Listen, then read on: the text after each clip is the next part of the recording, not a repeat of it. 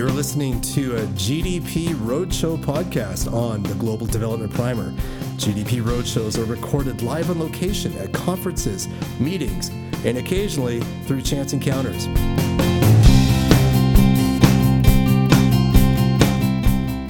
No doubt many of us around the world are locked in and locked down amid the COVID 19 pandemic.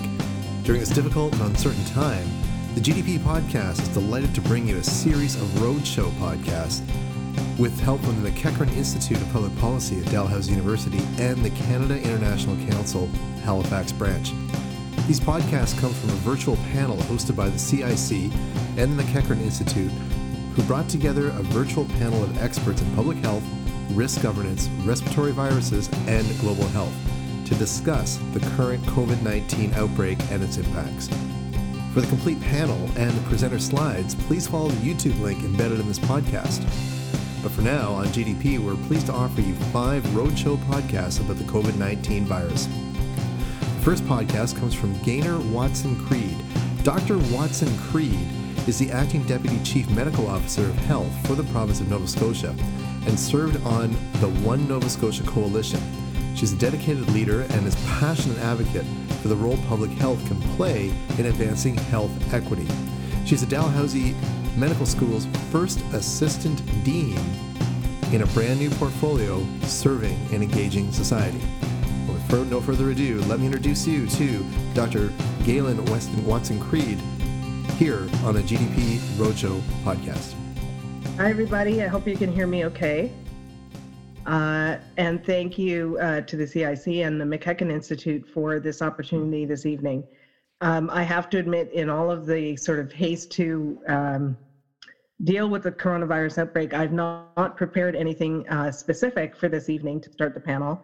But in having a conversation uh, with Dr. Quigley before uh, today, you know, I thought it might be an opportunity to give the folks who were uh, watching an opportunity to see just a little bit of sort of what happens behind the scenes when an outbreak is being managed. Um, and so that's what I'm going to try and explain to you today.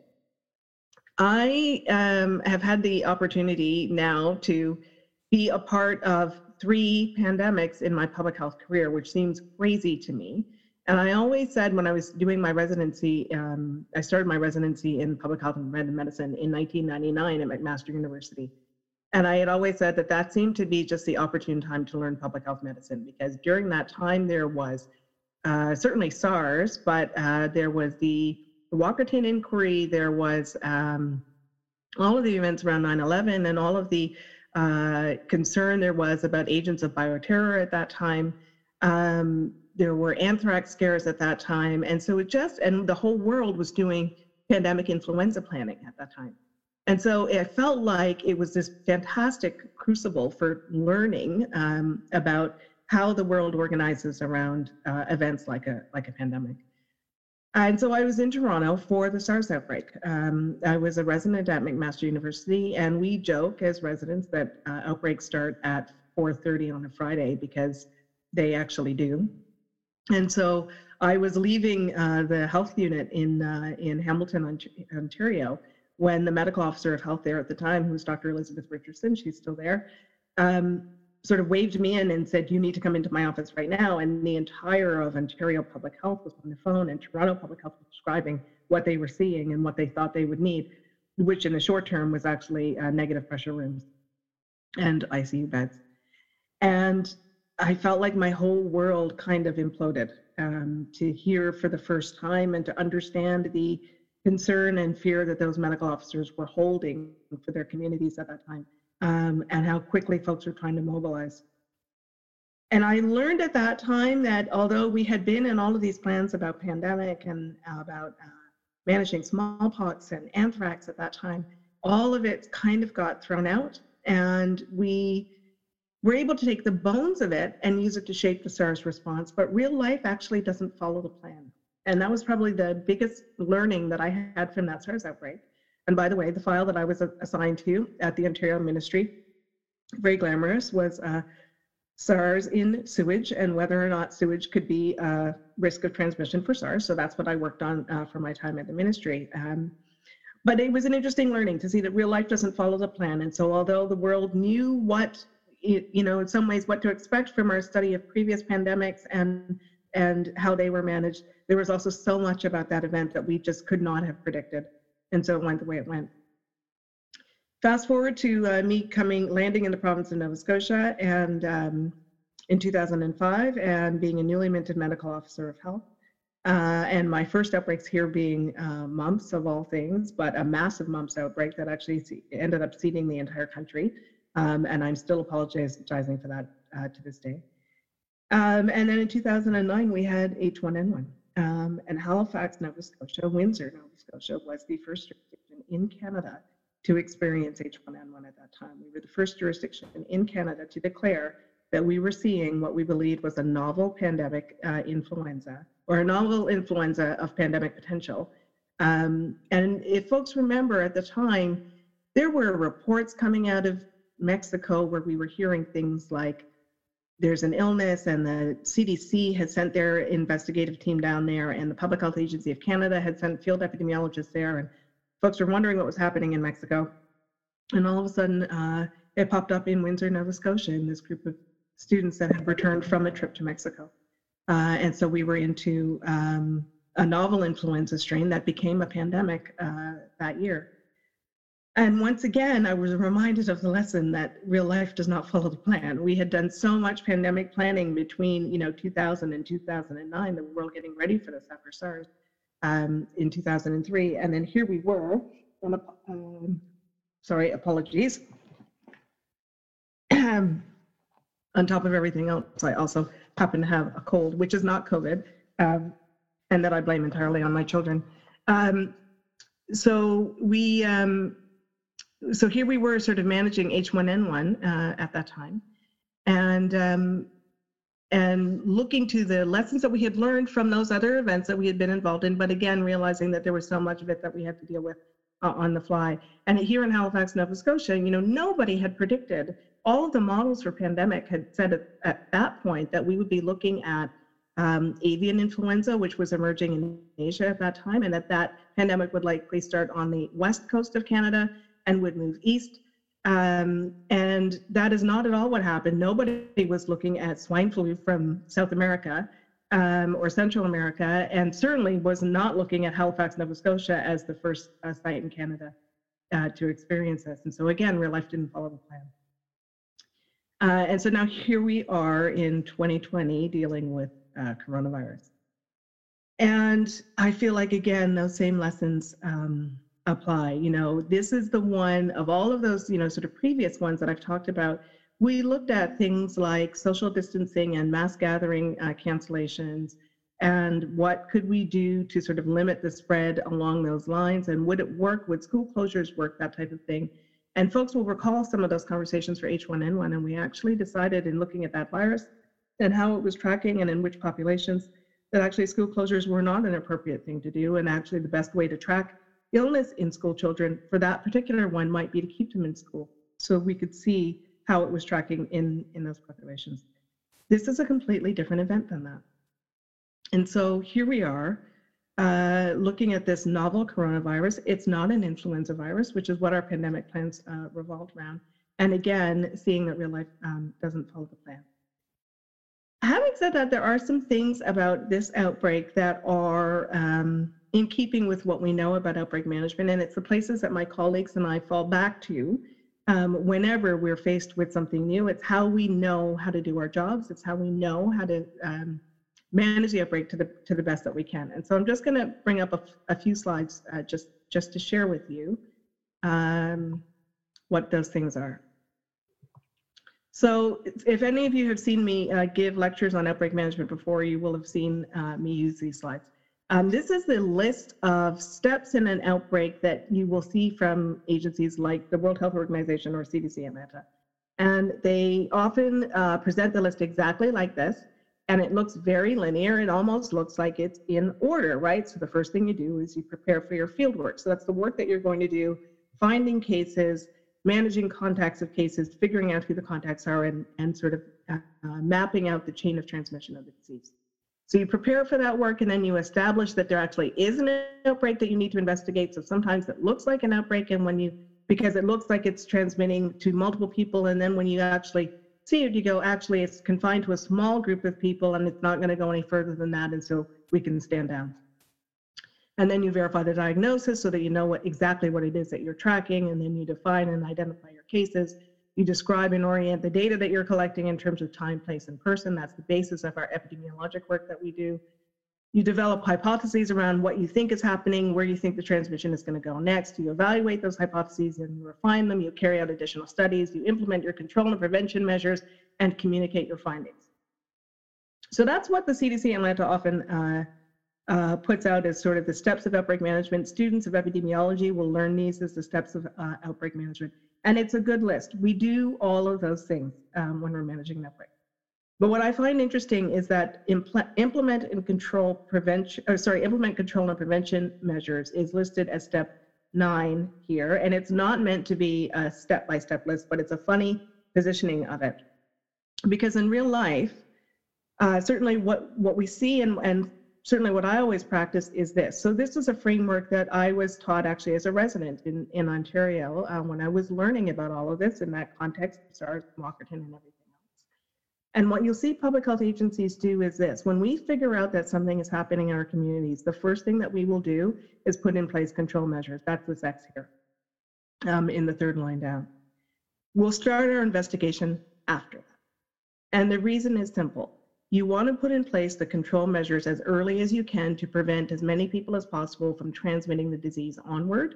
And so before we know anything else, as soon as we know that we've got a communicable disease at, at play, it's often, you know, these are the phone calls that we're making to each other and to our public health staff at nine o'clock or 10 o'clock at night when we first get a call about a communicable disease, if it's really serious, we'll call the staff and say, please get in touch with that patient and let them know that they can do this, but they can't do these things. They can go here, but they can't go to this place. Please let them know that they need to, um, you know, remove themselves from these family members and they can't go to work the next morning, that type of thing. We'll put those control measures in first that gives us the time to figure out what else we might need to do in our investigation in order to manage the rest, uh, the rest of the outbreak.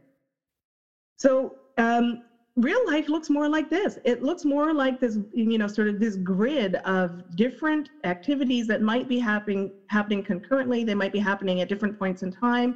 They will continue late into the outbreak.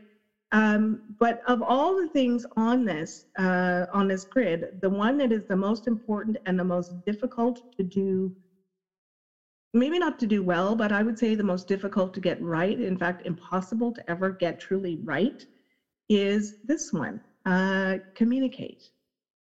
So often you will find in outbreaks, um, folks are looking for information, especially if it's a you know, something like this, where the entire world is affected, everybody wants to know almost at every minute what's happening right now, what's happening next. The problem is that while we, you know, in public health appreciate the need for that information, we're doing this middle X of investigating. We're trying to find out the answers to those questions. And so the lag time between the investigation and the communication can cause frustration, certainly for communications officials.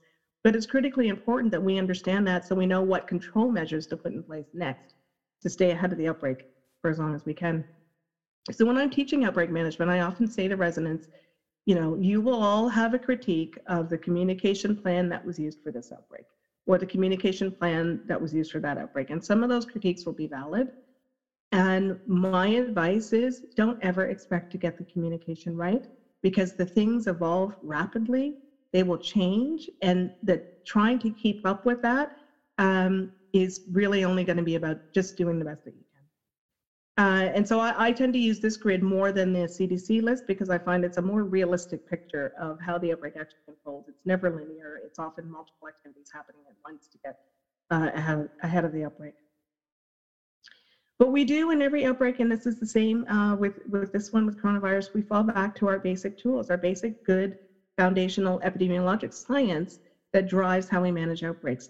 We collect line lists, which are the lists of uh, affected persons and their contacts, and information about them, like what were their symptoms, when did the symptoms start, so we can get a sense of who is this affecting, who is it not affecting, and if we can get a sense of that, then we know who to look out for next in that affected group um, so that we can stay ahead of that outbreak again.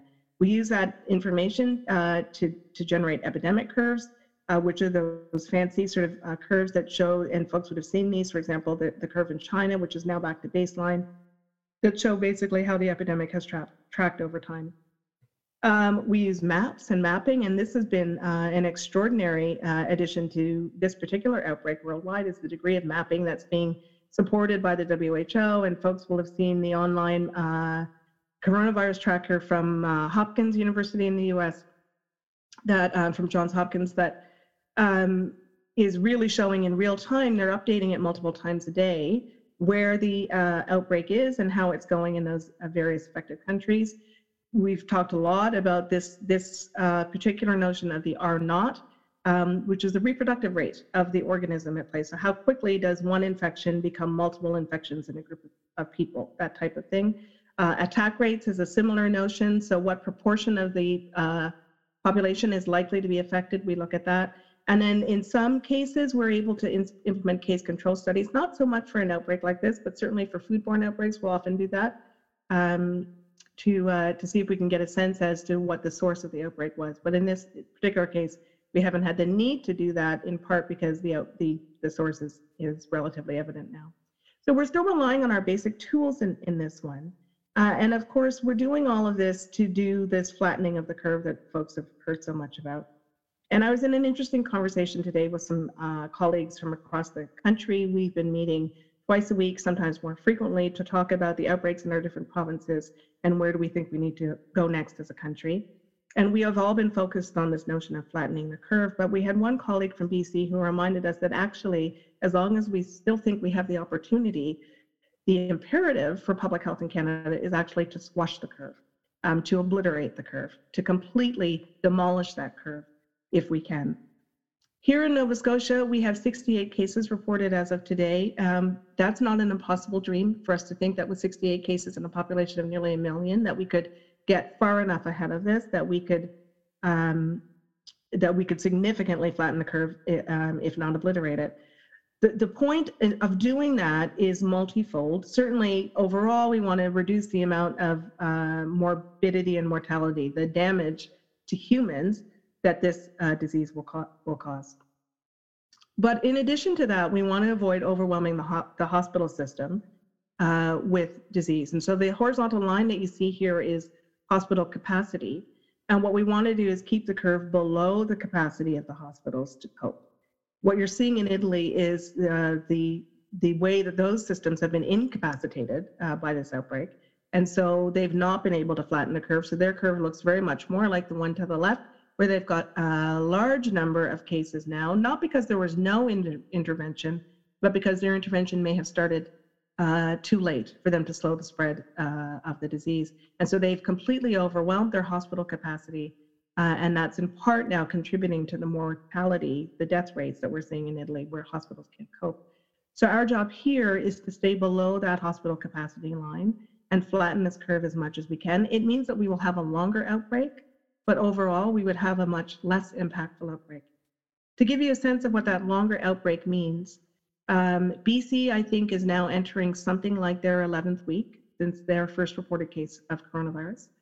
Uh, here in Nova Scotia, we are entering our uh, second week.